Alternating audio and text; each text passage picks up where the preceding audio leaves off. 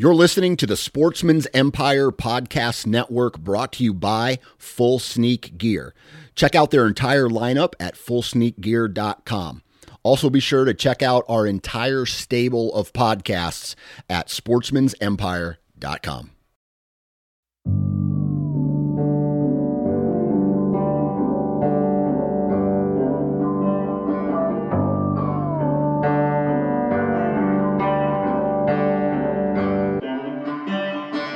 What is going on, everyone? Welcome back to another episode of the Wisconsin Sportsman Podcast, which is brought to you by Tactacam. This is your home for all things outdoors in the Badger State. I'm your host, Josh Raley, and with me, I've got my co-host, Mr. Pierce Nellis. Pierce, how you doing? I'm doing well, man. I'm uh, feeling a little silly because we waited until after opening weekend to record this because we were really feeling like we were going to have tags punched and be high fiving through the camera here, but no dice. Dude, I didn't even go. I didn't even go. I know. I didn't Dude, even all go. of our plans just like fell apart. They like, you- did. You, were gonna go out on Thursday, and it, it yeah, we talk a big game at the end of this episode, but yeah. Dude, to be fair, I didn't go to bed till like 2. So Right. I had to do the math and just be like, okay, so I'm going to get up. It's an hour to my hunting spot, right? So I'm like, all right, Mhm. I'm going to go to bed at 2. I'm going to get up at 3:45, right? Drive an hour, hunt, come back home, pick up kids from school, be dad until, you know, 7, 7:30 whenever they go to bed. And then work that night and have to stay up late again until who knows what hour. right. Then get up Friday morning at 3:45 to go to a consult that I had on Friday morning because I worked Friday, Saturday, 10-hour days out on a on a property, um, doing habitat work, planting food plots, Mhm. hanging stands, all that good stuff. And I did that Friday, Saturday. All without mechanical assistance. Oh yeah, without mechanical assistance. So this was not like, hey, throw the, the bag of seed in the in the spreader on the tractor and go drive around. This was like by Mhm. hand because we're in the you know the the Appalachian Mountains of North Georgia. So this is not like fancy food plotting at all.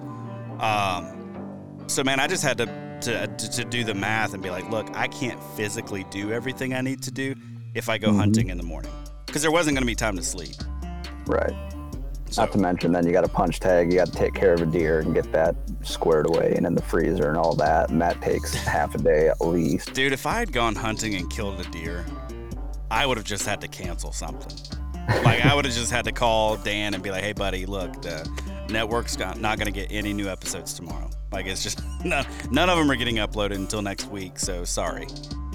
You know, it just would have He's been. an Iowa man. He understands, though. That's right. He, he would get it. He would get it. He would get it. So anyway, Pierce, how did your how did your uh, opening weekend go?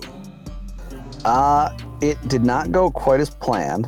Um, I was telling you a little earlier. I made the mistake of so, so I, I hunted up at my folks' place um, on their property, and I made the mistake of setting all my stuff out on the porch, you know, to air out and all that, like I always do. And then I had my bow inside because I was sharpening broadheads, and I set it near the back door without realizing that on the other side of the back door, behind this little table we've got with some shed antlers and whatnot, there was uh, a little plug-in air freshener sitting back there. And so when I got all situated up in the stand and whatnot, um, the wind shifted, drifted in towards my face, and I smelled nothing but apple, cinnamon, fall scented uh, air freshener. And immediately it was just like, dude, I'm screwed. I don't like. I, I might as well just get down now. But I've got a bowl of potpourri with me in the in the deer stand. Right, exactly. I was like, I guess we're really gonna see what kind of thermals we have down in this uh, down in this little swale here. But Was it Uh, was it one of those air fresheners that sprays every now and then? I don't know that it sprayed, but dude, it may as well have because my bow reeked. Right. Like it was bad. Right. Um, but I did see some deer. Uh, saw a nice, you know, young, probably two and a half year old uh, nine pointer. Um, he caught wind of me, as did the, the other does, except for two of them that went right down beneath my stand um, once the sun came up and thermal started rising. Um, and then I got more fired up at the seven toms that I thought might just barely sneak into range, um, and I might be able to throw an arrow at, but uh, wasn't so fortunate there either. So Man. So no toms, some cool stuff, but no dice. no deer. Uh, you said though the nine. You wouldn't have shot the nine anyway. No, no. So he was going to get a pass. So it's not. I- feel like I'm less heartbroken about that. Like if that Mhm. was one that you were like, "Hey, I'm going to shoot that guy," or like even even a borderline buck that you're like, "Ah, if he comes over here, I'm going to have to think about it." Like that Right. would have been way more heartbreaking. Right. I was more bummed that I couldn't like get a picture of him than uh, throw an arrow at him. Right, right. Well, that's all right, man. You know, at least you uh, at least you got into the woods. I Mhm. did hang in. Actually, I was in several tree stands this weekend. Uh, it was just because I was hanging them. Um, I hung one. I finished some handrails on some really nice shadow hunter blinds. Nice. Um, yeah, so I was uh, I was out and about. I hung 12 trail cameras this weekend. We got six cell cameras out and six SD card cameras out. We saw deer all over the place, dude. It was just, it was wild. The acorns are just raining right now. I mean, absolutely raining. Um, we cut in hunter access trails through the back door of a couple of food plots, so um, we're going to be able to come right up the backside, sneak into a blind, and there could be deer in the food plot, and they'd never know we're there. Like it's just, it's just not going to happen. There is a man. There's a set that I'm real excited about. I'm not going to get to hunt it, but so How big is that property? It's uh 140 plus acres. Okay. Sure. So it's a good chunk of land. it's a good one, and it's got a lot of topography to it. I mean, it's a lot of up and down. We're talking Sure. Blue Ridge Mountains, kind of know, Sure. up and down. Um, there's one spot where you go up this ridge. It's real steep. Um, but when you get to the very top of the ridge, right, there is a um, there's a tree right there, red oak. Okay, Mhm. we put the the stand in that red oak. It shoots out across this little like valley kind of thing, this little ditch, Yeah. I guess you could call it, uh, to the opposite side ridge, which is very narrow. That opposite side ridge has a travel corridor that we cut in. There was already a deer trail there, but- but we made it even better. Uh, so it doesn't matter in the evenings if your thermals are pulling to eat whichever side of the ridge doesn't matter. They're most likely going to pull back down behind you. Even if there's a little bit of a wind that pulls them down in front of you, you're still good because it pulls them down and away. And we've got a perfect shot on this travel corridor. 22 and 27 yards or something like that, 22 and 25 oh, nice. just up this hill we've got bedding a bedding area that we cut in this past year that's so thick you can't even like you can't you there's nothing you can do with it now i mean it's so thick Sure. But we've got a couple of little trails that we cut in snaked around cut out a couple of holes where they can bed in and uh, at the very bottom and at the very top of this ridge are now brand new food plots that did not exist there before and so dude this spot's gonna be lights out man That sounds like it. So you hung the stand in that red oak? Yep, the stand is in that red oak. Uh, Gotcha. It is dropping a little bit. It's not Mhm. Dropping majorly right now, but there's not a lot of timber in there. All of this was harvested probably eight, nine years ago. Okay. And so it's just thick, thick, thick, thick. And they left a couple of oaks around, but um, this spot's going to be dynamite, man. We hung a mock scrape down at the bottom a couple of weeks ago in the bottom food plot, and we it's already getting hit. And Oh, so, awesome. yeah, it's this this landowner is going to kill a buck out of this stand. Like I, I'm going to go ahead and I'm going to go ahead and call it. Um, And was that all natural traffic on that mock scrape, or did you use any synthetics or all any? natural, You know, or oh, awesome, all natural. Didn't I even didn't better. I didn't even pee in it, man. Like I didn't even I didn't even use God's attractant to uh, you know to get that thing fired up. So uh, it should be good. Both those plots are planted now. I think we're going to strengthen that movement along that ridge that ridge line because that ridge that we can shoot to runs all the way down to that bottom food plot and leads all the way up to the back end of the upper food plot. Mhm. So it should just be dynamite. Oh yeah. But anyway, Huh. we'll see, man. We'll that see. sounds like a heck of a setup, man. dude that design was was incredible like when i when i first designed it and like handed it all over to the landowner he was like that looks too good to be true And I was like, I know it does, doesn't it? And he was, he was like, Do you really think we can do that? And I was like, Let's see, you know. And uh, finally completed it this weekend. I mean, we've put weekend after weekend of work into this spot, and it's uh, Sure. it's dialed in. It's ready to go. There were deer all over the place up there. Lots of sign, lots of uh, acorns all over the place. So, yeah, should be getting wild here pretty soon. But man, I did not get out uh, this weekend, unfortunately, as far as hunting goes. This morning felt like hunting season here, and there's not a dadgum thing I can do about it. My wife goes out of town tomorrow, and will be out of town all week long. I will be here by myself with three children, bringing them to and from school. So zero chance that I get out. Yep. Uh, over Just the next watching week. the forecast. Yep, yep. And there's a that persimmon tree that I was telling you about, right? It's loaded Yep. down with persimmons at the end of my neighborhood. Kind of watching it to see, okay, what are the persimmons going to do at the hunting camp? About what five, four or five days ago, I told you they're starting to drop. I drove past it this morning to drop the kids off at school. There's not a persimmon left in the tree. Oh no. They are gone. They are gone. Do they all typically do that at once, or is it just uh like will there be different pockets of it in different areas? Yeah, there will be different pockets of it in different areas. Um, the persimmons at my lease, I don't know their status right now, but if they're lined up well with the status of this one, they gone. They there's nothing left. But uh, I mean, I've got a week. At you know, at best, I've got a week until I can get out again. So Sure. it is what it is, man. But anyway, enough of my whining and complaining. we've got some uh, housekeeping that we need to do. A couple of different things. Number one, we've got a new Instagram page. Had somebody actually message me on, I guess it was Saturday. It was like, uh, was the Wisconsin Sportsman not following me already? Or is this something that I need to know about? And I was like, hey, nope, it's all good. New, uh, new page coming out. Pierce, why do we do a new page? Well, we've got some transitions occurring over at the Sportsman's Empire Network in Right. that uh, you're a proud Georgia resident Right. and you're about, what, 15, 16 hours from Wisconsin? Yep, 15. Yeah, yeah, a good hike. Right. And so uh, since, you know, since this change and some other reshuffling in the network, uh, you've now taken over yet another podcast. So Right. Your hands are a little full now Right, amidst all the family obligations and, uh, uh, you know, trying to find some time to get out in the woods. And so you are now the proud host of the Southern Way Hunting podcast. I am. I am indeed. You should listen to it too. It's good.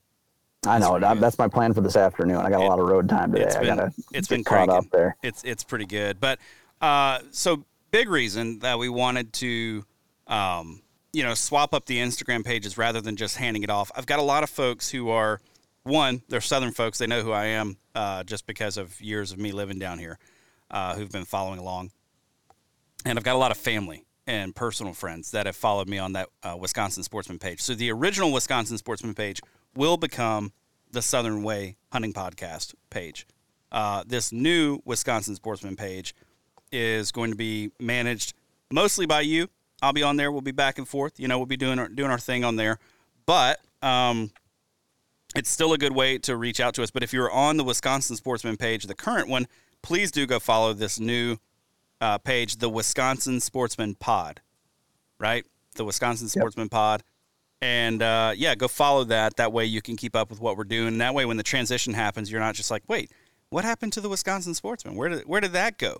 Uh, It'll be popping up in your feed now, mm, sometime in the next week or two, as the Southern Way. So uh, don't let that freak you out. Also, don't miss out on your opportunity to uh, to go follow it, man, because there's still going to be cool stuff coming. And Pierce is uh, going to be able to do a lot more cool stuff in Wisconsin than I am because uh, that whole 15 hours thing, right? Much shorter commute. Yeah, much shorter commute. So uh, we've got another another little bit of housekeeping before we jump into this week's episode. Uh, we've got a, a new code. Got a code to share We with our do have a listeners. We can we can save folks a little bit of money. So why don't you tell us about the code? Yeah, so uh, we're stoked to be rolling out with a new partner here, Revo Sunglasses, R E V O. Um, they make some just phenomenal eyewear, and I've been on their program now for uh, just over a year. And you know, being a fly fishing guide and uh, you know spend a lot of time on the water, a lot of time on the road, um, whatnot. Let me tell you, these glasses are freaking sweet, and I mean their polarization and just lens quality is it's the best I've found, and I've you know shopped around a number of different large name, you know, bigger brands, you know, the, the Oakleys, the Smiths. Um, I've tried a couple of Costas and stuff here as well. Um, Revo is the best that I've found so far. Um, and we are pumped to be able to offer you 30% off if you use code uh, Wisconsin Sportsman 30. Awesome, man. So do you have a specific like model that you prefer? I'm a big fan of the crawlers. The Uh, they've got a, a photochromic lens option in that. So basically, it's almost like a transition lens. Okay. Um, and so, you know, for fishing in, uh, you know, early mornings and uh, just as the days are getting shorter, if you get into some evening fishing and stuff, um, it used to always drive me nuts how it would, it'd be still light enough that, you know, I, I could, you know, I'd have some glare on the water, but it would be too dark for regular lenses to be, you know, beneficial. It'd be tough for me to see my fly and what was going on and stuff. So I'm pretty pumped to be rolling out, uh, those, uh, today actually is the first time I'm going to be running with them. So I'm pumped to see how they work. And uh, awesome. it's just a good lens. Sweet, man. durable, fit well. Very good. So our episode today, we've got a good one that's been a long time coming. Another, you know, group of folks that we should have had on here a long time ago. We had a chance to catch up with the Okayest Hunter podcast boys, and uh, it was a fun one. It was a That was really a fun one. It was a it was a late night. Uh, There were some yeah, there was some coffee being drank, drunk, however you say that. I'm pretty sure it was coffee. I don't know what it was. Yep. Folks got silly though, and Something uh, brown, I don't yeah, know. there was something in there, and uh, we had a good time, had a good conversation. Uh, I know we talked about just kind of the whole ethos around their brand, um, Mm-hmm. and then what those guys had planned for the fall. I can't remember outside that though. What time? What what all we talked about? Dude, we talked about so much different stuff. Like it was, it was. I don't want to say it was a BS session because it was so much more than that. But dude, it was just, it was a riot. You know, we got the background on. Uh, we had Eric and Greg on um, from their team. Derek wasn't able to make it, but um, know, we, we we just covered so much as far as just you know how the whole okayest hunter um, you know really brand came to be. Um, a lot of Eric's background and how Greg came into the scene, and just I mean we talked about that. We talked about you know what our plans are for the deer season. You know, talked gear stuff a little bit. Like it's just an all around. We kind of covered our bases, I think. Yeah. Yeah, it was a, it was, it was a good one. great combo. we covered a lot of stuff and man i talked a big game about how awesome it was going to be to get out hunting the next morning and then i didn't go uh, so you know what it's just one of those things but uh, pierce man anything else before we jump into this week's episode Um, I had a couple cancellations in my schedule. Um, so anybody looking to do some uh, driftless trout fishing here towards the, you know, we're in the, the last month here. Season closes October 15th. Um, I had some openings come up and would love to get some folks out. If you're uh, thinking about fly fishing, if you've never done it before, if it's something you want to try, or maybe you've done it for quite a while and you just want to go out with a guide and try something new. Um, I'd be happy to have you. Um, you can find all info regarding that uh, at goodchanceflyfishing.com or reach out to me on Instagram at goodchanceflyfishing. right everybody give pierce a call go catch some fish man the hunting is uh, so-so to okay right now and it's going to get worse before it gets better so mm-hmm. uh, book your trips, get out, do some fishing before the really good stuff happens that second half of October. And uh, we know you're going to be want, wanting to chase whitetails, and Pierce isn't going to want to be guiding you that time of year anyway. I'm just going to be honest with you. Exactly. Now- There's now a reason I don't do the steelhead game. That's right. Number Now, one is that I don't know how to do it. Number two is that I'd rather be hunting. so if folks call you though, let's say somebody calls and says, "Hey Pierce, I want you to take me out November 4th and 5th." Well, the trout season's closed. Oh, that's right. Now, we could go. We could That's go right. over to Iowa. Right, However, I'm right. probably gonna be busy November fourth and fifth, right. unless right. I've got a punch tag. But we'll see. Man, that's right. That's right. It's I worth totally reaching out, though. that. I forgot that the season closes, dude. That shows you where Yeah. my mind is, though. That time of year, like I'm not even, I'm not even thinking about it until you know May of the following year. Like that's Right. It's just, uh, just where I'm at. So anyway, well, awesome, Pierce. Uh, good talking with you as always, folks. I hope you enjoy the show. Get ready to share your hunt this season with the Tactacam 6.0 point of view camera. Featuring a built in 1 inch LCD touchscreen, one touch operation, weatherproof housing, and mounts to fit any style of hunting, the Tactacam 6.0 is sure to simplify the self filming process for you and make sure you have high quality footage to share with family and friends. The 6.0 features up to 8x zoom, new image stabilization technology that takes the shock out of the shot and lets you capture crystal clear 4K 60 frame per second footage. Now through September 21st, you can get a 6.0 camera, a stabilizer mount, a clamp mount, and a bottle of scrape fix for just $355.99. To learn more or pick up your 6.0 today, head over to tactacam.com. If you want to create more memories and fill your freezer while you're doing it, the onX Hunt app is a must have tool in your arsenal. With major new aerial imagery updates with historic look back, high frequency imagery, and even the ability to order your own custom imagery, the onX Hunt app has solidified itself as the leader among mapping systems. Now, this is all on top of the public and private land ownership info, the ability to use this app with no service, and the unmatched reliability that you have come to expect out of the onX Hunt app. You can try the onX Hunt app for free for seven days. Just go find them on the App Store of your choice, or you can go to onxmaps.com to learn more. The archery opener is right around the corner, and you can hunt in comfort this season with camo from Huntworth. They make high quality technical camo at a fraction of the price of other brands. My personal favorites for the early season include the Durham lightweight pants, which are rugged and durable, but also lightweight and breathable with just the right amount of stretch where it counts, and the Gadsden quarter zip hoodie, which is made to be breathable and moisture wicking. To make building out your kit simpler, the Huntworth website now features their new system builder. This tool will help you grab the right camo no matter what season or species you're hunting. To check out their full camo line, head over to huntworthgear.com. Now let's get into this week's show. All right, joining me for this week's episode of the Wisconsin Sportsman Podcast, I have got my co host, Pierce Nellis. I have got Greg Tubbs from the Okayest Hunter Podcast and Eric Clark from the Okayest Hunter Podcast. Guys, what's going on? What's shaking? Not much. I'm happy to not be driving, so I'm gonna have a drink. I mean, I so would anyways. One of my favorite things to do uh, it's actually not my favorite thing, but I, I always do it when I have a bunch of different guests on. If I've got like three or four different people, is to just throw out the random questions how's, of how's everybody doing tonight, and nobody wants to answer because it's like, uh, wait, do I? Who goes? I don't know who goes. Pierce, how are you doing, Mr. Co-host? I'm doing good, man. I was, I'm extremely guilty of that. I feel like you just called me out, but I'm doing well. Getting ready for the opener. Heck yeah, man! Just a few more days for you guys. That's uh, that's quite a buck you got back behind you there, guy. Oh, that one? Yeah, yeah. It's the old 2020 gun buck. The old 2020 gun buck. Did you? You never scored him, right? No, I never did. I haven't scored any of my deer. Dang it. I'm gonna I'm just gonna show up at your house one day and score all of your deer. I'm just gonna walk in. There'll be tape all yeah, over the place. just gonna score them all and just I'm gonna write the score on the skull. Just be like deal with it and whatever. I probably got a lot more interested in math class if they would have started scoring antlers in grade school. That'd have been a good way to get into it. So right, something applicable. I don't yeah. care how many apples he has. I'm hungry now. Damn it. do you guys, Eric? Do you like to score your deer? No, I don't give a shit about that. Okay. And, and actually, I Greg, Greg, and Derek because I was like, I'm not doing this. I, a, I don't know how to do it. B, I don't know what I'm doing. I barely even know what the tines are called. Um, like I'm still confused. And people say like G1, G2. I don't. I'm like, what?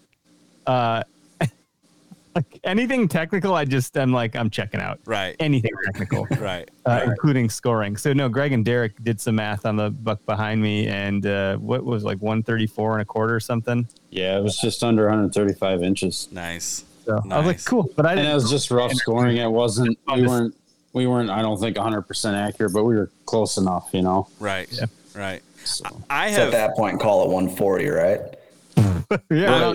I go. mean, if, if we're if we're rounding up to the nearest 25, then he's a 150, right? You don't want to round down to 125 because that'd be lame. So you really you got to round up to 150.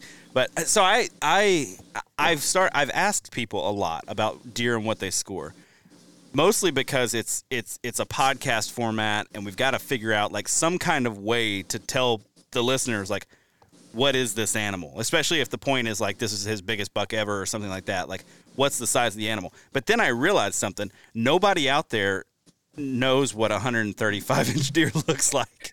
You know like like very few people um are able to just look at a rack and be like that's 135 or that's 140 or that's 150.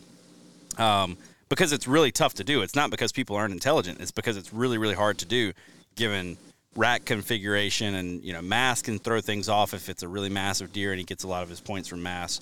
Um, so yeah, it can just be really tough. But, uh, okayest hunter guys, I want to kick things off here by hearing a little bit of your background and how you got to where you are today. I feel like this has been a long time coming. Um, you know, being that you guys are in Wisconsin, I was in Wisconsin for a long time. Now I'm not anymore. I've been banished to the outer darkness of the, the deep south again. Um, but I've tasted glory and I've seen the promised land, and it is southern Wisconsin. And so, uh, yeah, guys, why don't you tell me a bit about who you are, where the podcast came from? I mean, I remember the Where to Hunt podcast. So, you know, I'm fascinated by how you got to where you are today. Yeah, I can back up as far as you want, and I can then I'll then I'll introduce Greg and all that. Uh, it actually, it was the Wildernet podcast at one point. That was really? with buddy Shane, and it was like he's a technical nerd, and I was this outdoor guy, and, and we got drunk one night camping, and we came up with the Wilder Net. Um, and we thought that was great, so we did that for a bit, and then I was like, I was building this app, the Where to Hunt app, and I wanted to market it, and I, I had this Facebook page I like grew to ten thousand, which felt like overnight, and I was like, wow, people really want to know where they should hunt. We have this app, we have this Facebook page I, sh- I think a podcast would be a great way to build a community. So after I had some experience doing the Wildernet, I was like, well, okay, I think I know how to do this. So I had my buddy Shane help me out and getting that created. And uh, it was terrible. The Where to Hunt podcast, like the way it started was, I mean, I started with uh, Jared Scheffler out of the gate.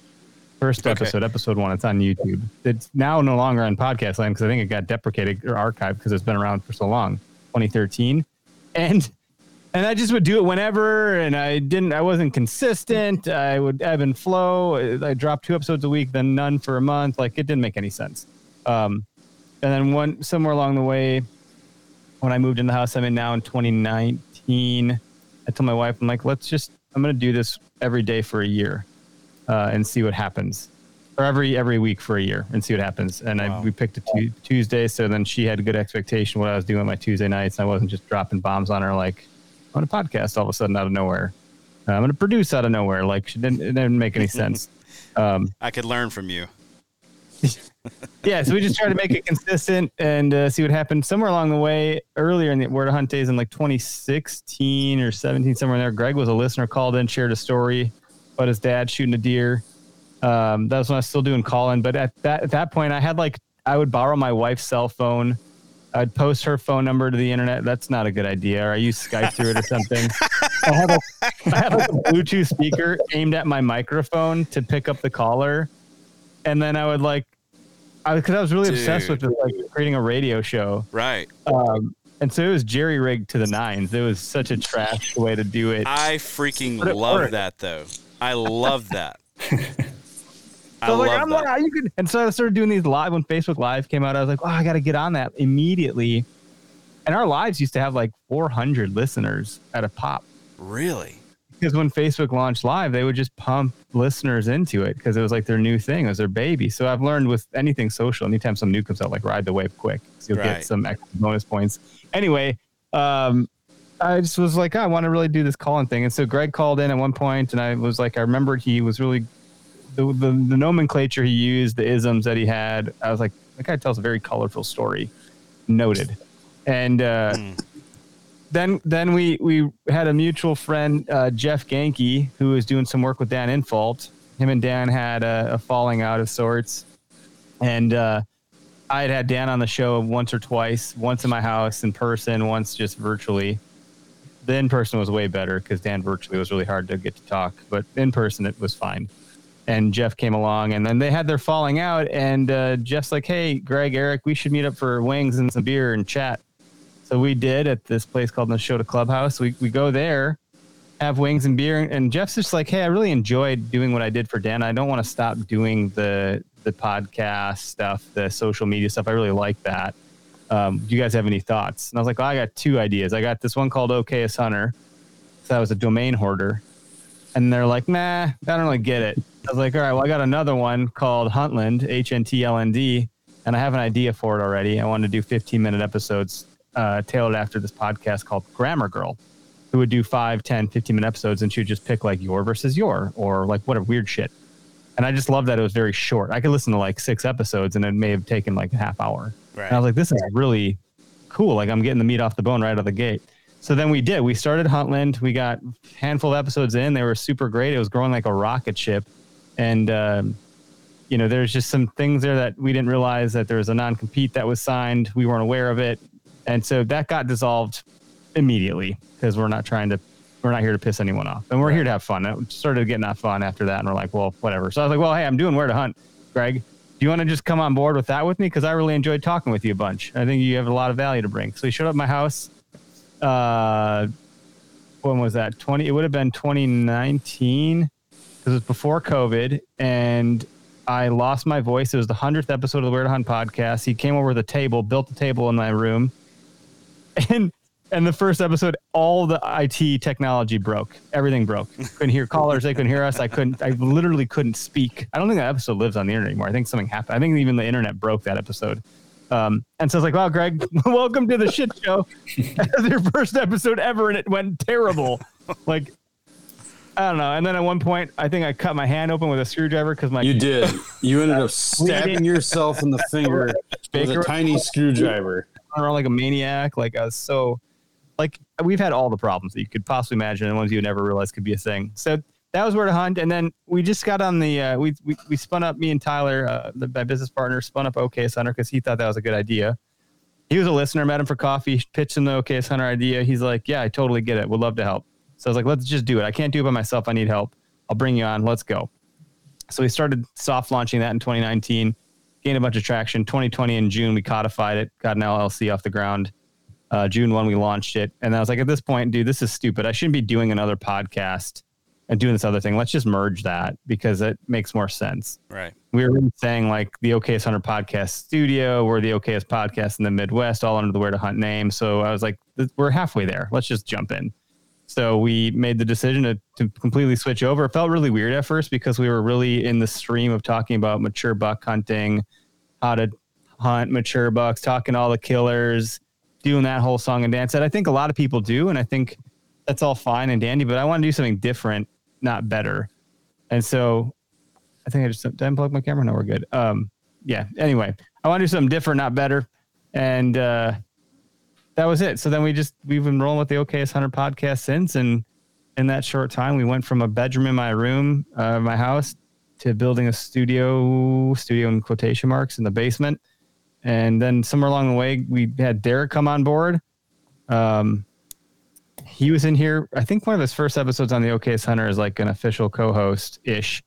Was when we just got drywall up in this room. If you go back in our live on our YouTube, you can see there's like we're in a drywall basement, and that was it. And here we are. So we just keep going and having fun doing it. And so that's the long that's the long short of it. Man, that that's incredible. Like so, I found the where to Hunt podcast because I was searching for the Wired to Hunt podcast. And this oh, is, that used to be a thing. Yeah. This was when I was in in Louisiana. Like I lived in Louisiana.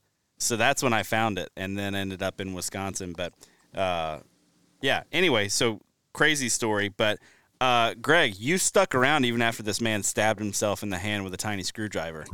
Uh, I felt sorry for him because here he is poking himself with kind of semi blunt objects trying to murder his fingers, and I thought, yeah, he kind of needs some help. Yeah, so you thought and if you don't nobody, if you don't stick around, no, he won't live through this. Yeah, he might he might not. Yeah. So it uh, I stuck with him, uh, still here today, and uh, having fun. You know, started another podcast under the network with uh, with with our you know with our good friend Matt Strime, uh, doing Okayest Fisher.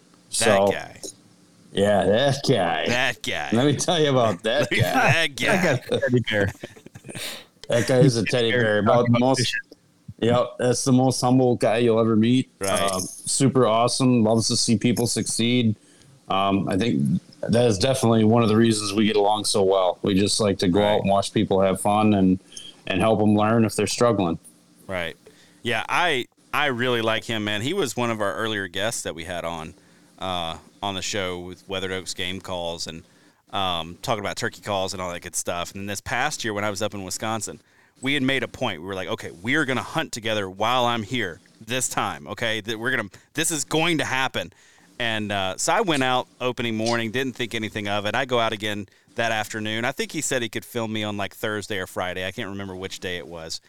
But I felt so bad. I had to like call him later that day. I was like, uh, "Hey, dude, I just shot a turkey. We're not gonna be able to hunt." Like, I'm so, I'm, I'm, so I sorry. will tell you. I will tell you as a side note. He did call me in major disappointment that oh. he did not to get to come to film you, dude. He was so like I could tell, and I just like he was like, "Congrats, man," but I'm bummed or something like I can't remember exactly what he said, but I was like, "Dang!" Like I just like crushed this guy. Uh, yeah, you did. But a week later, a week or two later, we got him to come. He was excited as heck. He came with uh, for Eric's hunt for his first bird. Right. And maybe it might might be his only bird because maybe he might not hunt again next year. He didn't seem too enthused about hunting turkeys, but we did get some pretty killer film of it. I got to see it from a distance, and right. if I would have sat and hunted with them, we probably would have doubled up because three gobblers came right in, and it would have been easy pickings for two birds to die. Yeah, that was a beautiful. So that I think I saw that hunt. Y'all were on the edge of a of a big field, right? Yep. Kind of sunlit. Yep. Birds coming in. Beautiful video. Yes. But uh, yeah, I remember uh, Eric. You you caught some crap for not being excited enough, man. What happened? Uh, it's a turkey. I don't know. That's all I have to say. turkey. What do you want me to say? is it? Uh, is it really? did it not get you fired up? Yeah, it it, it did. It, it was fine. It just it just doesn't have the gravity of a deer hunt to me. Like right. the weight. And I will and I will tell you why. I will explain to you why. But because like a guided we, hunt. It was a guided hunt. You did nothing mm. other than walk over there. I handed you the 870, but mind you, can point itself at its bird and kill it on its own. it doesn't need the Okayest guy behind it. It's from Call of Duty. That's right. It, yeah. it, knows it knows how to kill turkeys all on its own. Once they started running into me, that's when it hit. I had I had the the usual that you'd expect, like the heart going. I got excited and jacked. So at that point, I got it. But I just the romanticism of everything else about it is where I'm not. That's where that's where I'm lacking there. So it's I think the scouting and finding and, and doing all that, I, I could get there. That's fine. Shooting it, definitely excited. The aftermath, when I walked up to him, like, it's a freaking bird. It's a turkey. So just what do I grab? that point on that I was like, this isn't a deer. What do I do with my hands? Yeah. I was just I got the fan in the studio now and I'm I think that's pretty cool. Um, I got the legs in the garage and my wife stumbled upon them and scared the shit out of herself. That was pretty great. Nice. Nice but no, I, I think it was cool. I'm excited to watch the footage. Um, I when it comes out, I was I was just being silly because uh, Keegan Kettle was there uh, filming us, and and I was sitting in this corner, and I was like, I'm I'm 37. I got three kids, so I'm I get to do dad jokes now, and I'm I'm really good at it because I tell terrible jokes, and they're not funny at all, but I think they're funny. That's why it's great. So I was like telling dad jokes, and every time I would finish the punchline, the turkey would go. I was like, dude, this is great. I'm out here. They're laughing at my jokes. Let's just keep going. So, and meanwhile, Matt's back there going, "Shh, be quiet. Yeah, Shh, be quiet. They're coming." oh, I love it. I love it, man. I, I have I have firmly settled on. Uh, man, I, I just I get weird with turkey hunting, but I have firmly settled on the fact I would rather shoot a deer any day than shoot a turkey. But I think I would rather turkey hunt than deer hunt just because I feel like the hunt, the pursuit of them, the run and gun is just objectively more fun than sitting in a tree stand. Uh, at the same time, again, you get done and you walk over and it is a it's a 20 pound bird. You know, it's not it, it's not a whitetail. But my son is convinced. My seven year old, he's like, Dad, I I like turkey hunting way more than deer hunting. I'm like, why, bud? He's like, you get way more stuff. Like you can have the feet, you can get the spurs, you can get the beard, you can get the fan. He's like, you get way more stuff. And I'm like, but you don't get to eat it. He's like, who cares about that? You get way more stuff to put in your room. And I'm like, okay, I guess I can, I guess I can get down with that. But Eric, I think you should have just missed that bird, and you would like turkey hunting a lot more. Yeah, yeah. Then I wouldn't have had the, the, the aftermath situation. I'm like, well, yeah, that was really exciting. and and without the uh, was that your first turkey hunt? My second turkey hunt, officially, uh, the the most successful one to date. I've brought, I've purchased turkey tags for um, gun deer season because I thought I've seen them before in the woods. I thought, oh, if I see them, maybe I'll shoot it. N- n- keep in mind, I, at that point, I would not have known what to do with it. Like I did, I didn't know, I did not know what to do with the one that I got. I like, thank God, Greg and Matt were there because I was like, Greg was probably just, you know, when someone's like got a controller and playing a game, you're like, they're doing everything terrible. Just give me, just give me the controller. You know, you're doing it all wrong. like these poor guys are trying to teach me, and I'm like, guys, I, I'm happy to get taught, but this is going to take years for me to learn. Multiple birds, and right now I'm feeling really guilty that I'm wasting this meat. Like, just can you just take the knife and just I'll watch, show me what to do, but I'm gonna to do like ten more of these before I actually understand what the hell's going on. Right. Which means you're gonna have to continue to hunt for that dumb turkey at least another ten years. Has a bird brain. It literally has a bird brain. It it does. It does. It does until you got a shotgun in your hand. That's right. Then all of a sudden uh, it is RoboCop, and it is highly intelligent. That's funny. Uh, Greg, man, what was what was that like for you?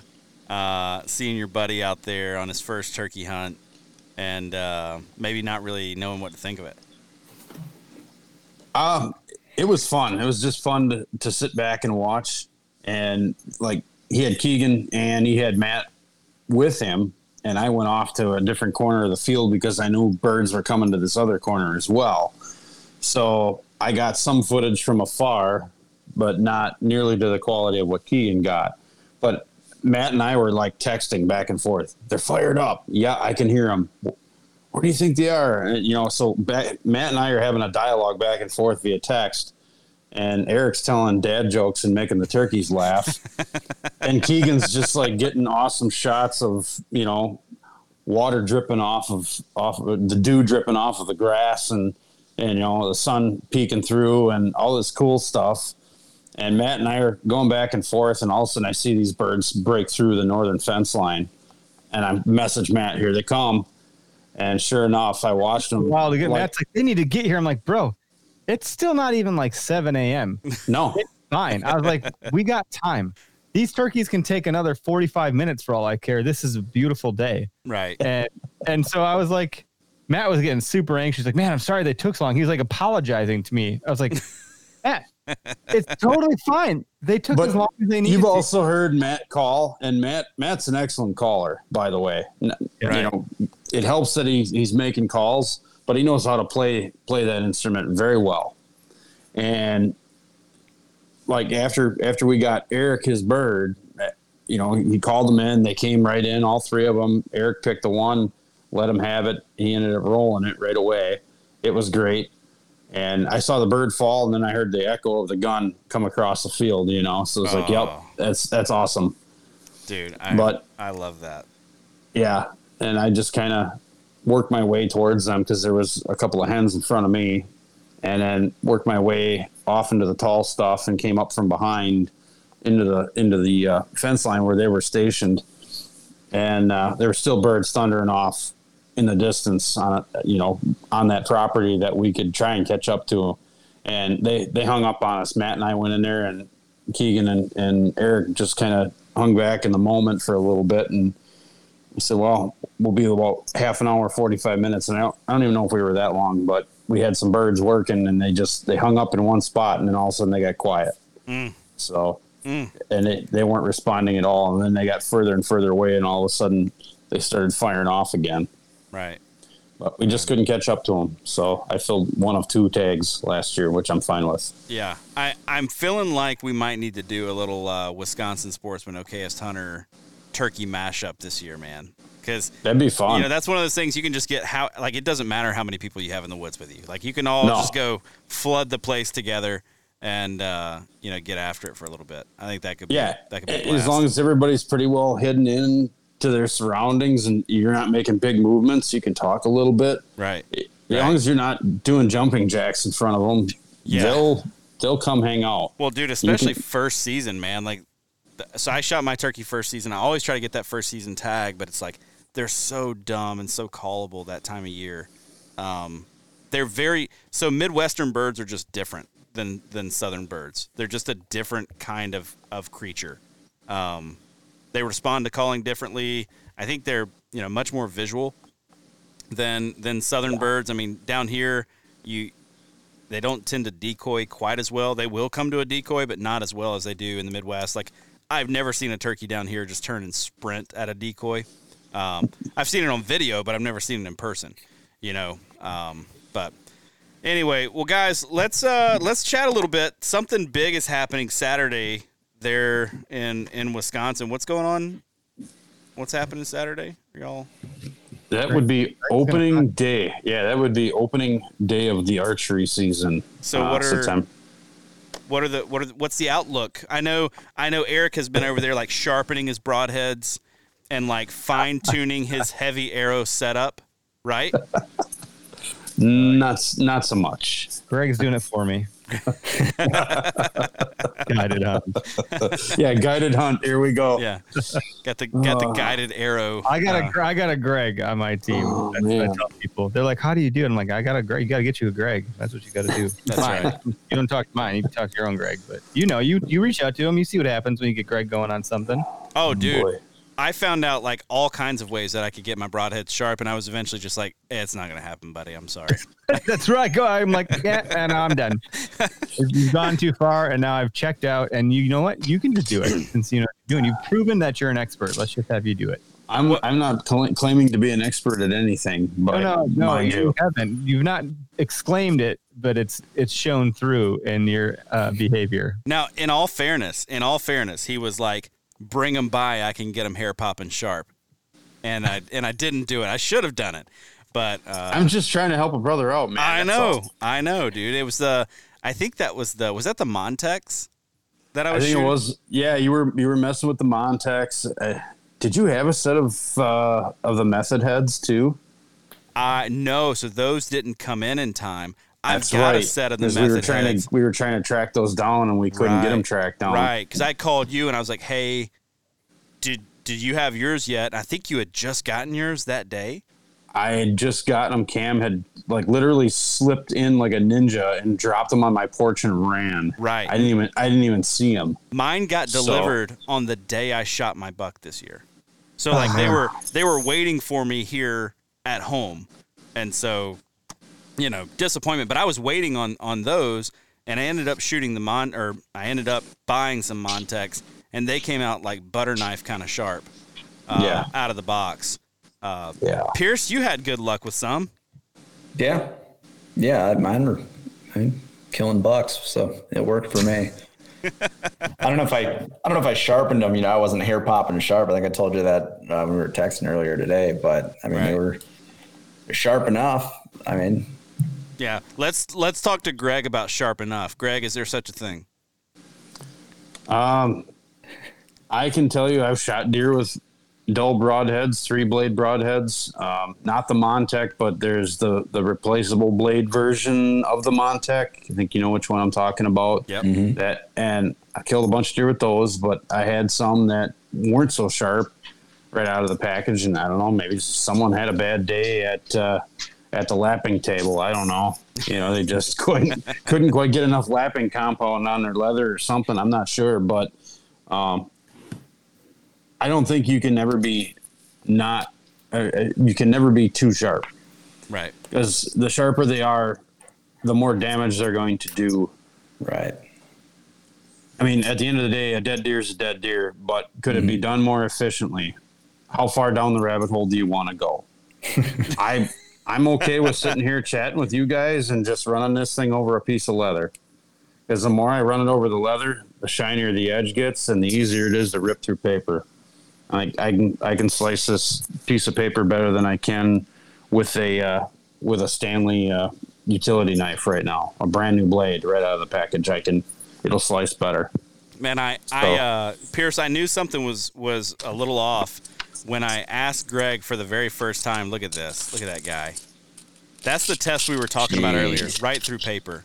Yeah. And that's that's yep. a lot harder to get to than you think. But I knew things weren't going to go my way. The first time I asked Greg about sharpening, um, and he held out two different pills, a red pill and a blue pill, and he asked me which one I wanted to take, and I was like, "No, this is not for me. Like this is not this is not that day. I'm I'm uh, I'm out." Just want to take a quick minute to let you know that the Wisconsin Sportsman podcast is brought to you by Tactacam, makers of the best point of view cameras on the market for hunters and anglers. They're on the cutting edge making user friendly cameras to help the everyday outdoorsman share your hunt with friends and loved ones. Their new 6.0 camera has a ton of upgraded features this year, but the one I'm most excited about is the new LCD touchscreen. In my mind, that is a total game changer. And one area Tactacam really shines is with their mounts and adapters that are made with the sportsman in mind. If you've tried to film your hunting and fishing excursions, you know just how frustrating it can be to try to get an action camera aimed just right or get it attached to your weapon or in a good spot for a second angle. Well, Tactacam makes all of that a breeze with their line of mounts and adapters. This fall, I'm going to be using their stabilizer mount on my bow with the 6.0 camera and their bendy clamp paired with the 5.0 wide camera for a second angle and to make sure I don't miss any of the action. To learn more and check out their full line of products, head over to their website, tactacam.com and share your hunt with Tactacam. Eric, man, I, I want to jump into uh, talking a little about kind of the the vision behind Okayest Hunter. Um, you guys struck something there. You struck a nerve with the everyday hunter, and um, it, has been it's been phenomenal. It, it's been it's been huge and not to mention your freaking social media stuff is hilarious. Uh, has me rolling pretty much every day. I'm sending them to my wife all the time. She's like, "What? I don't get it." And I'm like, "Yeah, you don't hunt. Sorry." Um, but uh, so, tell me a bit about kind of how that maybe how that brand idea came about, and then just the evolution from there. Because there's always the evolution from the idea to what it is today. Yeah, there definitely was an evolution. It didn't start with like this there there was a vision and um, I don't know what what what happened out of the gate. And I've said this on some other shows, so like it's not new information per se, but it's fun to talk about. Well, I want new what information happened? on this show. This is special, man. This is can, I feel like this is a big moment do. for me, so I need something new. I'll get there, but I think the uh, when we started posting content and doing our thing, um, a number of people started sending us private messages or direct message DMs or whatever of their of their spike bucks, of their basket racks, of their smaller animals that they got, the smaller bucks, and it, we're talking like dozens and dozens of them, like more than I could count, sending them to us directly, not tagging us, not sending us a post that was already posted. These were private photos that have never been posted to the internet or to social platforms. And when I they were they all had a story. Every one of them. It was like all heartfelt stuff. It was all like epic stories, heartfelt memories, big moments in life, and uh, all came with big like explanations. Not defend, not defensive ones, but just like this is. I want to share this with you because I love what you're doing, and I wanted to show you this and, and tell you the story behind this deer and this buck. And I was like, holy crap. And I would go to that person's Instagram or Facebook and I would scroll, scroll, scroll. And I was like, man, where is this deer? They'd never posted this one. And um, then people start saying, well, I've never posted this one because I was afraid of getting ridiculed for it, but it means this to me for those reasons and so forth. And I was like, holy shit. The, people aren't posting pictures of these deer because they think they're going to get crapped on on the internet. Right. But they're important right. to them. They're important to them for, for reasons that are, you know, emotional. Like, there's significance here. And and once that started happening, it kind of changed. It, there's like a paradigm shift. Like initially, we're just like, haha, we want to relate to people and we we suck at hunting Hana, but we like to have a lot of fun and it's all you know like, and that was fine. Well, once that once that core got struck, and it wasn't me, like I didn't go find this. It, the market told us this, and the, and the hunting community community told us this by literally telling us. And I was like, "There's something more going on here," mm. and and I mean, the way the idea had started when I was told you I was a domain name hoarder, like I was I don't like saying I was a victim of. That just sounds like some some Nancy little bitch. Like it's fine. I get it. The hunt we give people shit. We can take shit, we can give shit. It's a two-way street. I'm fine with all that. Where I have a problem is when someone's being a genuine asshole. Um, that's where I'm like, okay, well, that's not nice. And it's not, I don't care about myself too, too much. I care when it happens to other people, much like you can pick on me all you want, but if you pick on Greg, I'll go beat your ass. You know what I mean? Like it's that kind of mentality. And so I was like starting to get defensive of like the hunting community. When I would see someone post something and then they would get trash talked, and then it happened to children. I was like, whoa, we've got a hmm. problem. We've got a problem. It knows no bounds. This thing is running rampant. Like people are are dogging kids for shooting bucks. If that was my buck, you should be hunting on a youth hunt. You sally ass little kid. Like weather conditions don't need to be perfect. When I was my, my age, we didn't have youth hunts. You should be a man. I'm like, well, he's eight. Okay. and it's fine to get people into the sport earlier, earlier, like calm down, Karen. Um, and so I just, you know, the evolution then became more about embodying what's really important to us, which then I started to realize, well, you might be a trophy hunter and that could be really important to you. You might be a meat hunter. That could be really important to you. Like at this point, we're not shaming anybody. And and somewhere along the way, it was like, well, it's my tag, it's my hunt. I purchased it. I should be able to pursue this how I want because everyone has their own unique connection with Mother Nature and the spirituality, spirituality, spirituality that comes along with it. The, all of it is t- uniquely your own thing. So in all of that, we just started like pumping this narrative out, and it just so happens to be that I'm obsessed with business and marketing, and and got to hang out with Gary Vee and his team for a day up in New York before COVID happened, and I was like, I'm gonna do this. Like, let's give it a real run. Like, let's actually see what happens if we post, like Gary Vee says, to all the platforms every day, multiple times a day, and see where it goes. And let's let's tie it to our mission. Uh, let's create some like core values, and let's see where it goes from there, based on what the market's telling us. And and and I love it. I love every bit of it. It's been going on for like three years, and I am not fatigued whatsoever. I feel more energized now than I did when I started. Wow. Wow. Man, that's awesome. Uh, so when it, luckily I got guys like Greg and Derek and Matt, and then we got this network going on. Like, it's bigger than me. Like, it's not Eric Clark. Like, the number of people that have helped and and like taken things on is everybody. Yeah. So and sure. Tyler and like it's just it's really cool and exciting. So for sure, man, it's it's interesting you say that. I, I was showing Pierce this the other day. This is this is one of the bucks that I keep right here. It's on my desk all the time. It's just this little bitty spike buck. Now, why is that special? Well, I, I shot this the year that I got married, and it was the first buck, I think, that I'd shot just like picking my own place. Like I had abandoned the family property. I wasn't hunting with my dad anymore, and I was off on my own. And you know, there it is, this buck. Uh, then this one, uh, another one that I keep right here. Why do I keep them at arm's length? Because they're they're incredibly important. This little one year old, you know, um, but hugely important to me because of, of what they mean. So um, I, I think that that's just just phenomenal. Uh, I'm going to turn y'all here, and I want to show you. So I shot a buck this past November. Um, you guys were some of the first ones to like comment on it on Instagram, be like, "Heck yeah, dude, awesome buck, love it." Blah blah blah. It was awesome. I get to the parking lot and I get buck shamed for this thing. I have Come a guy. On. I have a guy. I'm going to show you all here in just a That's second. Rare though. That's rare. I've talked about this. I, have said that it's rare. Back in the old days when you would go to, um, you know, register a deer and you you you know go to your local like, you know whatever the hell it is, some like mom and gas station or whatever, and uh, I, I never really experienced it there. I think right. it was happening because you you almost would feel shame when you pulled in with a littler buck and the other guys got these big huge bucks and you're like ah you know just right. you see the visual comparison and you actually would embody you'd like impose that on yourself. But i never had anyone like outwardly say it right. in person. Right. It lives on the internet run rampant because it's the internet. Right. Um, that's interesting. So tell me more about what happened in person then. Yeah. So this guy so this you know it, it's a good buck, man. I, like I'm gonna shoot this thing. I don't care if I'm in Iowa. I don't care where I'm at. This thing's getting shot all day, every day.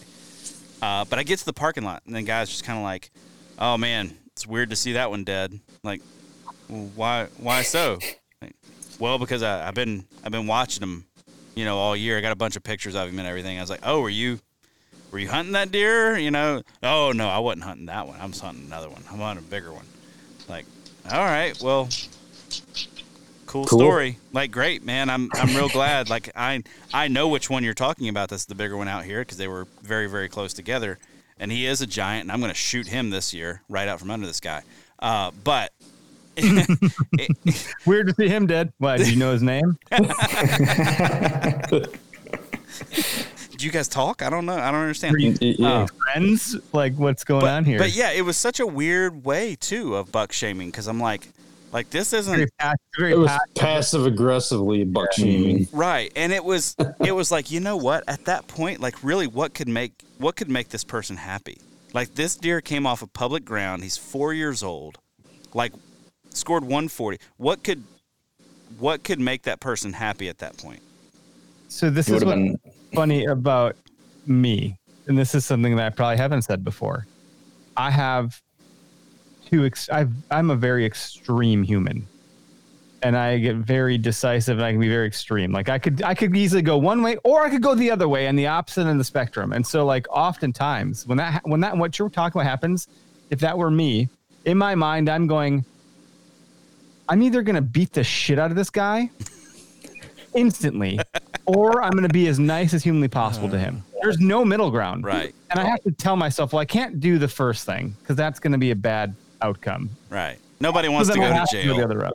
But I'm, I, but I want to say is like, like, I, oh, you think, oh, you think it's weird? You know what else is weird? If you'd shut your fucking mouth. Like, I feel like I want to get really violent and bad. Like, I'm like, I immediately want to just go like off the freaking deep end. So I apologize for swearing, but I want to get the point across. like, so, and like find a weapon of opportunity and just smash a rock into his face. Like, right. you know, why don't you just shut the hell up, man? But so then I have those feelings. I have to I have to channel that and convert that into like being very kind because I think representing the Okayest hunter is a pretty high uh, honor because right. we need to be exemplars of like never going down to their level because that's bad. We don't need fire with fire that's going to be a bad outcome for the whole entire community. So I will always take the high ground, but just know that in the back of my mind, I want to beat the shit out of that person. Right. Eric wants to punch you in the face right now. Right. He won't. Right. Right. that's Dude. where I'm like, don't mistake my kindness for weakness. You know what I mean? Like, I went, I went 100% just like the the dumb kid route. I was just like, cool, man. That, okay. But look okay. at him, isn't he great? Like, like isn't he awesome? Like, we had a guy. Look how guy big he is. Our, you know, we exhibited at the uh, Iowa Deer Classic this year, and then the Wisconsin uh, Open Season Sports Store in the Dells. We were in the Dells. It was morning. No one. The the stuff wasn't open yet, and so there's just uh, probably other exhibitors walking around. There wasn't like consumers walking around here. So some other exhibitor, I don't know where this guy was at, comes across our our booth that Greg had built, by the way beautiful. And all our stuff job. is up.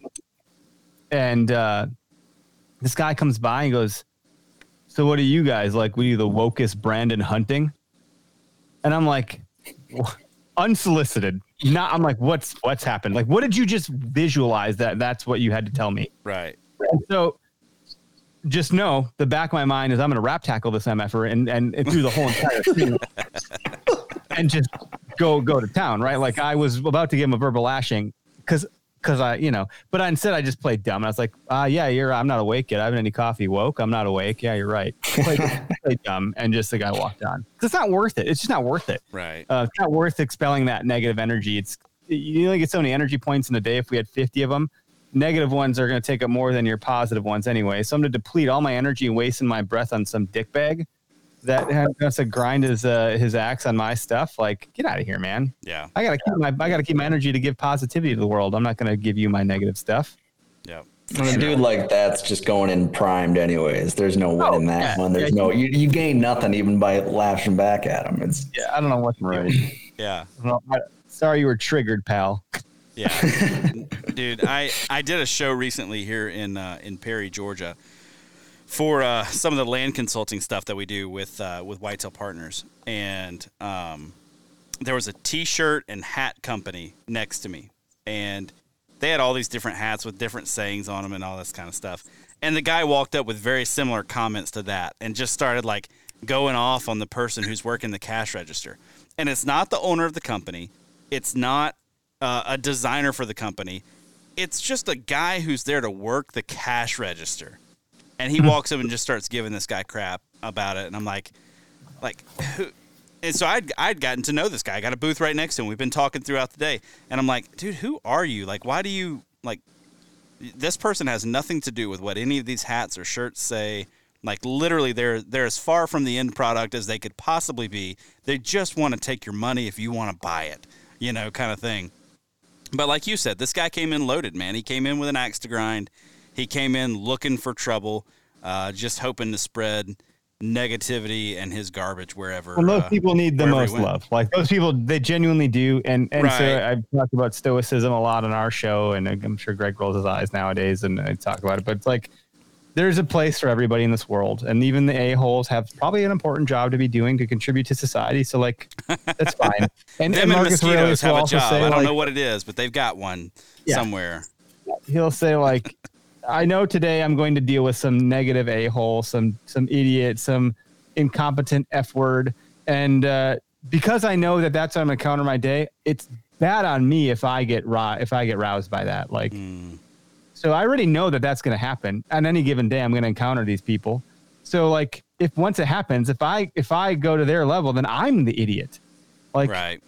I know that's going to happen. I've already calibrated my expectations accordingly. I've adjusted my sails for the wind that's going to be blowing in my face so I can cover up and deal with it. Mm. And so when I deal with it, it's like, well, I already knew this was going to happen. I expected to run into you today. How are you doing, man? Are you okay? What's going on in your life? Why are you coming at me like that? Do you need a, do you need a hug, friend? Like, what's up? I, have been waiting for you. yeah. I knew you were coming. I've just been waiting yeah, everyone's been nice today. Where's the a hole? It's going to happen. Oh my gosh, I love that so much. Oh man, it was just a matter of time till you got here, and here you are, and all your it looks glory. like it looks like you're running a little late today, but hey, we're here for you. yeah, that's right, Richard. Let's do this. I'm oh. going to kill you with kindness. You didn't know it, but I did. oh, I love it. I love it. Uh, listen, you guys have uh, uh, you did something this year that was pretty incredible with the TV show. I want to hear a little bit more about that. Like what what what has that process been like uh, filming that show and, and what are you hoping to what are you hoping to, to accomplish with with folks who are, you know, okayest consumers? I don't know what what was your thought of that. I didn't realize anyone watched it. So I I haven't watched them. I've heard about them though. I've seen the clips as well on uh, on on uh, I guess it's on Instagram. Some of the like highlight kind of clips. Yeah, uh, yeah, yeah. So yeah. I don't know. It's fun. I mean, Greg, what do you think? Oh, it was fun. Um, you came up with the idea. You know, we've been trying to collectively film as much of our hunts as we can, and I'm not doing a great job of it. Eric's just like, we need to film. We need to film. We need to film. Like, yeah, yeah, yeah. And, and Eric's hard. just like, no. you know how hard that is. I can't even kill a deer on my own, let alone try and do it with a camera okay, so we kind of talked about it, and Derek's been doing a pretty good job of filming and you know picking up a lot of the slack on on the YouTube channel stuff lately. Uh, but he's got a pretty good setup, and I got an all right setup. And Eric's just like, no, let's uh, let's get somebody here to help us with that. Okay, I'm, I'm guessing we're gonna have to pay somehow. Then, well, we'll figure it out. So all of a sudden, here comes Jason Martinetto and uh, he's filming us. So made it out with uh, with me once, Tyler once. Uh, didn't make it out with Derek because Derek ran off to parts unknown to go kill giant giant bucks, and uh, and he got quite a bit of quite a bit of footage of Eric having a good old time. So uh, I thought it was great. It was fun. We're looking forward to doing it again this year. I'm definitely going to be doing much better job of filming more of what I'm doing. And uh, hopefully I can meet up with a camera guy, but more than once anyway. Yeah. Because so, it, it is, it is, it's a big pain. It's a right. big pain to try and film. I mean, you know, you've probably tried. Oh, um, yeah. And, you know, it's like, well, deer's here. Am I going to reach over and press the, the, the record button? Or am I going to latch onto my string with my release and pull back and kill this thing? Right. I think I want to just kill this thing and get it, you know, get it squared away.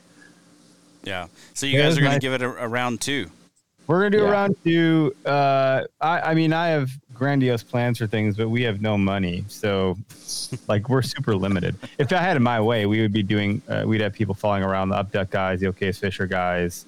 We would be doing a full, a full bore on this. And I think we'll get to that. We have to snowball it carefully with our cash flow um, we don't have we don't like to take on debt, so we want to just cash flow it as much as we can. Uh, we do good on the podcast side, from revenue standpoint, relatively speaking, uh, and and on the merch side. But the merch side's costly. Like it costs a lot of money to do business in that space. So like we top line out pretty great, but then the bottom line shakes out, and we're like, how the like what? That's what we made.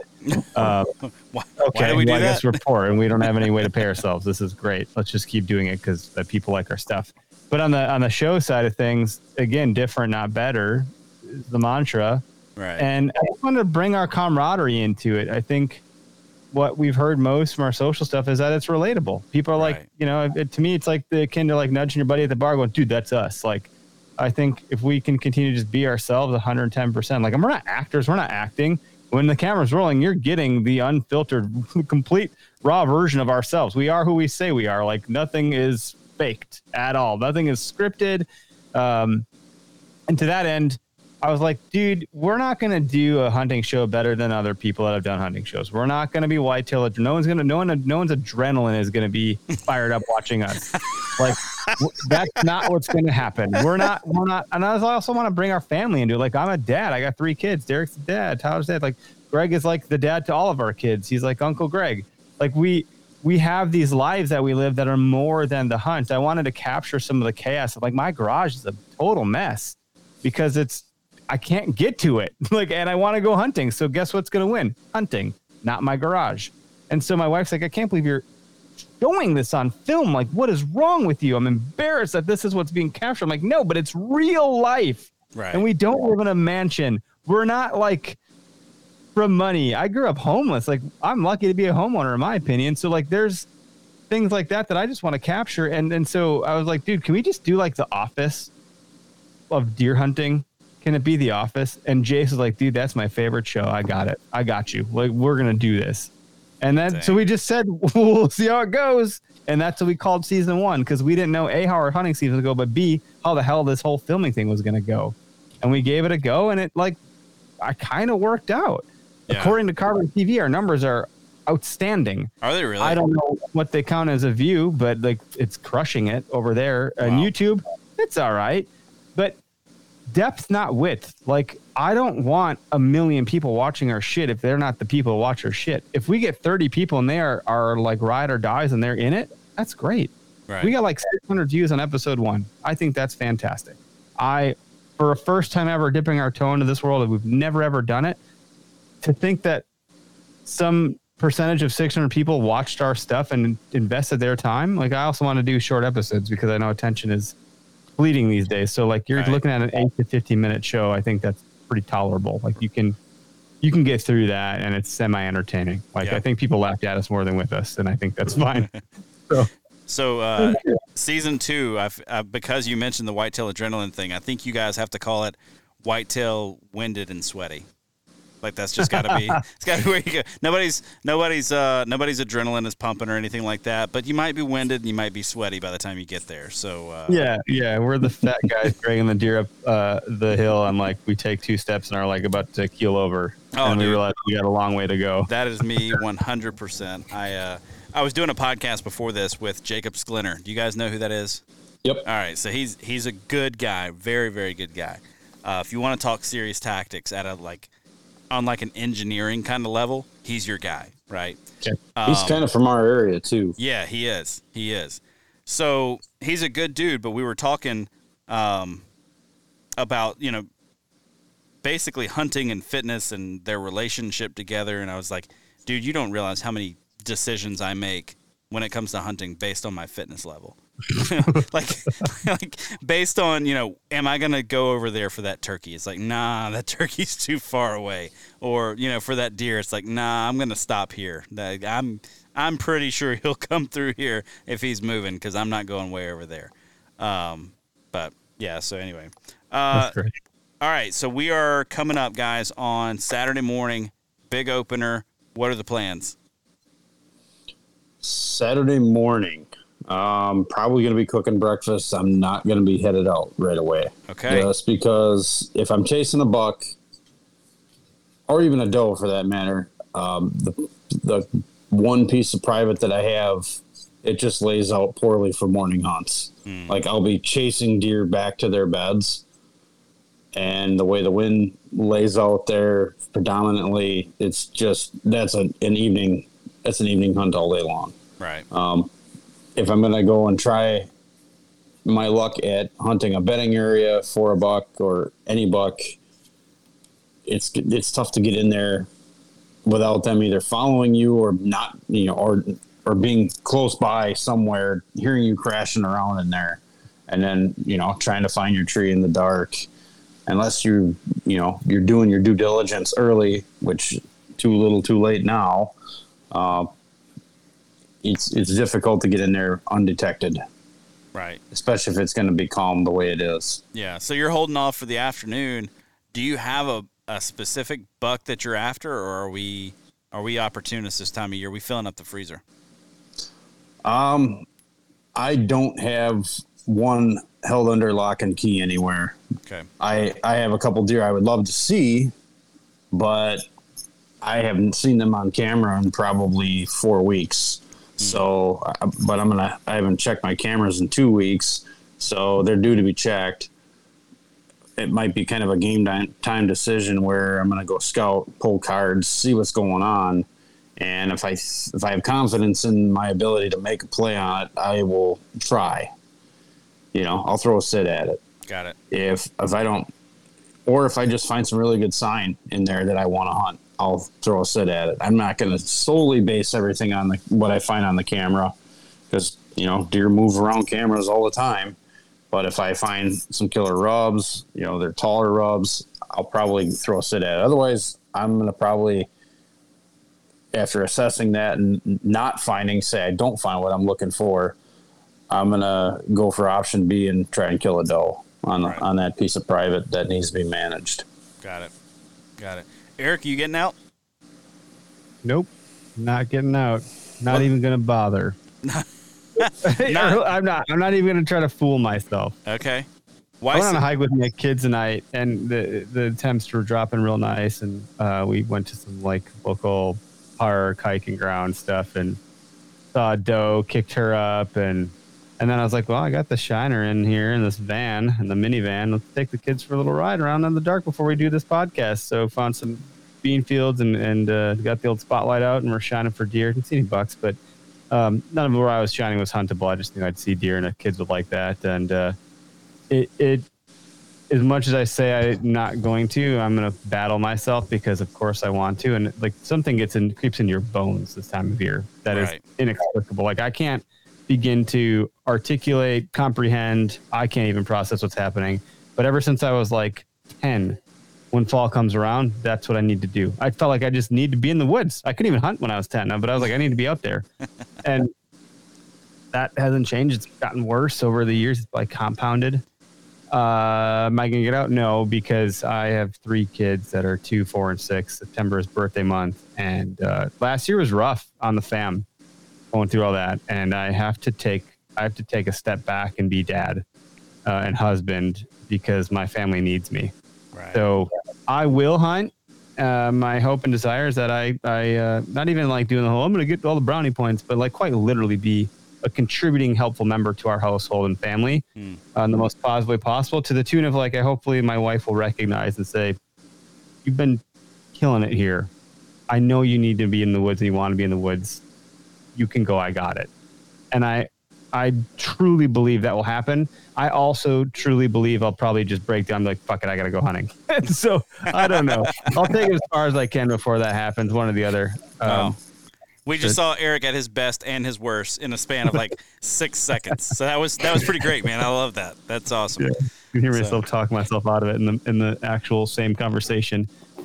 But all the deer I've got, all the, the all the the two bucks I've gotten with my bow happened in November, the first uh, two weeks of November. Right. So as far as I'm concerned, like that's my time to shine. Anyways, I have nothing pattern. I'm not using trail cams.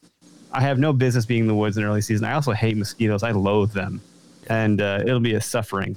And I'm not going to hunt morning because I don't know what proper I'm to go to. So I'm not trying to like wade in in the dark and figure out what I'm doing. We did get our hands on some kayaks though. And so nice. I'm pretty eager to get those deployed because water access is, is a bit of my jam. I enjoy the thrill and adventure of water. The only hitch in that little p- plan though is we are in a drought and water. Low. A lot of the access areas are extremely low. Right. Very. Right. So. I, yeah, Brian uh, Dombrowski, who you guys may know, he's up there in Wisconsin, was posting some stuff where he was uh, he was scouting not too long ago, and he's just literally walking down this waterway that's typically just water all the way through. I mean, you could kayak, canoe up it, whatever. and there was not a not a drop, not a drop of water in it. So um, that's a shame. Pierce, man, I know you've got some bucks showing up. So what the heck are you doing? I've seen well, the I've seen the pictures. these guys. I've seen the pictures, Pierce. I know what's happening. I got a question first for these guys. Go so for it. I, I I love just the whole ethos and the idea behind the okayest hunter, the inclusive hunting community, the supportive group, um, being proud of each other's uh, you know bucks or does, whatever their kill is. What is the mentality for each of you guys going into the season? Are you guys passing bucks at any point? Are you guys you know waiting for a specific one? Eric, you mentioned you're not running trail cams or anything. Is it just kind of get out there, hunt to hunt, and whatever comes by comes by, or what? What's the the mindset going into the That is season? my season of life. There's, I don't know that I'll that I'll ever have a target buck. I, I there's so many variables in nature that I'm like, man, who's really actually hunting a targeted buck? Some people do, and I think that's got to be like point. It's a tenth of the percent of the hunting population at large Mhm. can actually do that. Well, some might say they're doing it, but like they're just chasing pictures on a trail cam. That being said, A lot of sitting. I'm uh, shooting whatever gets my pee hot. I, you know, if it if it happens to be a spike, it's a spike. My daughter also presses me really hard for for meat in the freezer. My wife is like placing bets for me to get a deer as- for as fast as humanly possible, so I can come back home and not be hunting. So she knows if I get a doe, I'm still going to go up for a buck. I have the tags for it. That's what I want to do. Right. Uh, so, you know, I think every year people think, well, I got a 10 last year, now I need to get a 12. I got a 12, now I got to get a whatever. I got a 120, I to get a 130. I got a 130, I got to get a 140. I got a 140, and it just keeps going. I don't want to play that arms race with my with my deer. Um, I think if it's good, it's good enough. Like I, I don't. I think any any two to four year old buck that comes past me when I'm hunting public land that I've not done a good job scouting in off season, I've over the years I've compounded knowledge. But any two to four year old is going to get creamed by me if I get an opportunity. sure. And that's I don't. that's I don't it. think you're in the minority there. and I'm happy to do it. Public land's hard, and I'm not even wearing that badge of honor like public land tough. Like I don't. Mhm. That's just what I hunt because I don't. I'm not rich enough to buy private land. I'm not leasing land. I, that's all I have access to, and I make a good use of it. I'll Right, bounce around, sure. hunt, hunt with Greg, hunt with Derek, hunt on my own. So far, all the hunts on my own are the ones where I've killed deer. So apparently, I'm onto something. you need to get away from these guys. What it sounds like. Apparently, Yeah. What are you doing, Greg? Yeah. apparently not putting them in the right spot. I don't know. I've gotten him pretty close. I've gotten them in the general direction that he's seen deer, but it just didn't quite pan out. So that's the way I it get, goes. I get close, and and uh, tells me I'm doing enough right. just enough. That's right, and that's all you need. Absolutely. What about you, Greg? What's your mindset going into the year? Um, I'm always trying to do a little bit better. I've I've gone back and forth. You know, I've I've passed bucks, and then it, it depends on what I've got in the freezer. You know, I have the opportunity to shoot does, so I can afford to wait for a bigger buck. Now, a bigger buck's probably going to be, you know, a Pope and Young or better. You know, a, a, we'll Sure. say Pope and Young. To you know, it, I'm not turning down a one 135, 140 if it comes walking through. Mm-hmm. You know, but I'd probably be just as happy to shoot a 125 or a 130 because I haven't shot one in a while. So Sure. a couple of years ago, I killed a, a nine pointer. I think that one might have been, um, we'll say, 110 inches worth. I was happy to kill that deer because I really struggled. You know, I had some close encounters with a fork horn and another six pointer right on the ground. I mean, it had the fork horn darn near sniffing, sniffing the brush where I was hiding behind. Oh, he'd have uh, got it. He'd have And, got and, it. what- and he, he like he knew something was up, and I I practiced drew on him. Like I I let him turn his head. I got into position, drew my bow. He mm-hmm. walked around the brush, and I just kind of followed him, and I leaned back and and drew, where I was drawn, and just lined up the peep and kind of got his vitals. And he just kind of stopped, and he was looking forward, and he was kind of side eyeing me, and all of a sudden he was like, "Something's up here," you know. You could tell he he was he knew something was wrong. And all of a sudden he turned and looked at me, and I'm just sitting there, and I I kind of chuckled at him, and then he mhm. turned and bounded about four steps and stopped and I still had the bow drawn. I let down and I just watched him, and he I could have shot him multiple times, mm-hmm. but it, it was a cool experience because it was eye level. I was on my knees in the brush, just watching this deer at eye level, and you know, sure. I could hear him breathing and everything. It was it was a oh great experience. I at least yeah. would have scared him real bad. Yeah. not not not so bad that he didn't come back again and just to kind of look around. You know, he came came out of the cattails looking around. I'm like, really? You're gonna do this again? Whatever. Round he two. never blew at me or anything. He just he knew he wasn't supposed to be over there. Yeah. Yeah. Jeez. I like it. Yeah. Awesome. All right, Pierce. We got to know, man. What are you doing? I'm going to be hunting uh, some private. I'll be at my folks' place over uh, in Blue Mounds. And um, I have had some bucks showing up under these apple trees on our property for the last four mornings now, I think. Yesterday morning, we had a, a pretty decent one show up. Um, however, literally right before we hopped on, my neighbor sent me a picture of one that's about twice that size uh, from just across the road. So I'm thinking I'm probably just going to be on a meat mission uh, this Saturday, and I'm hoping for a, a, nice fat doe, eating some apples, and uh, get some meat in the freezer, and then save the buck tag for later on in the fall. All right, man. Well, uh, it's so where I'm at right now. It is 11:25, and I don't know where my saddle is. Uh, but but uh, I'm supposed to be hunting in the morning, like like tomorrow morning, mm. and I'm supposed to be leaving here in like four and a half hours. So I don't know. Beast, if, what's that? beast, well, Good you can you. say you can say that now. If I make it to the tree tomorrow, then you saddle. can. You can sleep safely in a say call a knapsack. You'll be all right. Oh yeah, it'll be fine. it'll be fine. Uh, I don't know. I don't know that I'm going to make it out, but if I do, I will be in a tree tomorrow morning. Which dude, you are the early morning warrior, though. I am. Like you get up earlier than anybody I know, that's, whether it be for turkeys or deer. That's like, I remember true. the first time you and I hunted we were going turkey hunting and you're like, why don't we meet here at like quarter four? I'm like, dude, what?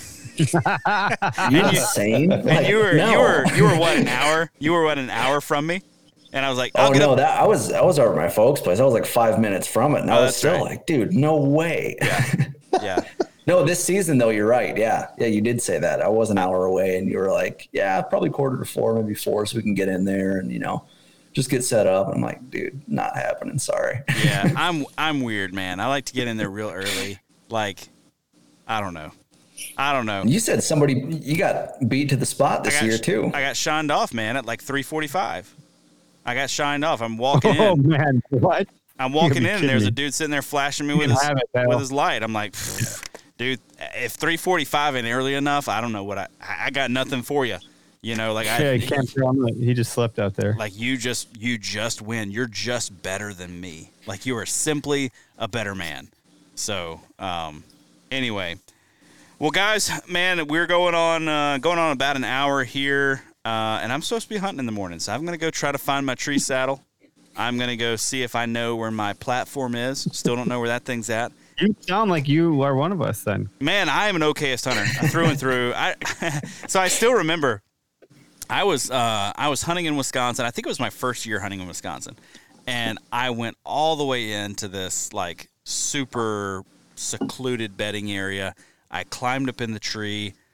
Uh, a buck heard me climbing, so he got up and came in, checked things out, turned around, went back in, and uh, not long after that, I dropped my uh, dropped my grunt call down and down onto the ground beside me, and I had an eight point come in and work a scrape like 55 yards away, and I couldn't do anything. It was early season. A little grunt would have been perfect, and uh, I think I tagged y'all in the picture and was like, "This is an okayest hunter moment." Like, like there's this is literally the epitome of. Uh, I think you actually text. You might even texted me that. I may have. I, may I think have. you texted me the picture of like the grunt tube laying down in the leaves or something. Yeah, yeah. And he's like, Yep, had an okayest hunter moment this morning. Yeah. There's a buck 55 yards away. I'm going, Oh, man. Yeah, it was a rough one, dude. It was a, it was not a good one. But, gentlemen, why don't you guys tell folks where they can find more from you? You've got social media stuff going, you got TV stuff going, you got podcast stuff going. My goodness. I'd, yeah, go to okayesthunter.com and they'll, it's all there. You'll there find you all the stuff right there. Perfect. Awesome. Well, thank you guys so much for coming on the show. I appreciate you taking the time. I look forward to keeping up with you again this year. And uh, hey, I'm going to be up in Wisconsin November 1st through the 12th. So we should uh, we should make plans that I can then hurry up and kill something and break the plans for that, like I did with Matt. And uh, yeah, dude, that's how you get it done. Then get it done. That's right. That's right. We'll make plans. I'll shoot something. Beer. We'll be done. So sounds good. Cool. Great. All right. Awesome, guys. Thanks for your time. Thank you. Appreciate it. Thanks, guys. That's all for this week's episode. As always, thank you so much for tuning in. If you dig this show, be sure to subscribe to this podcast wherever it is that you get your podcasts. While you're at it, if you could leave me a five star review, I would very much appreciate that. You can also follow along with my outdoor adventures on Instagram at the Wisconsin Sportsman or at How to Hunt Deer. That's also the best way to get a hold of me. Suggest topics, guests, or questions that you'd like me to explore on the show. Big thanks to our partners, Tactacam, Huntworth, and OnX. Please go support the brands that support this show. And if you're looking for more great outdoor content, check out the sportsman's sportsmansempire.com where you'll find my other podcast, the How to Hunt Deer podcast as well as a ton of other awesome outdoor podcasts.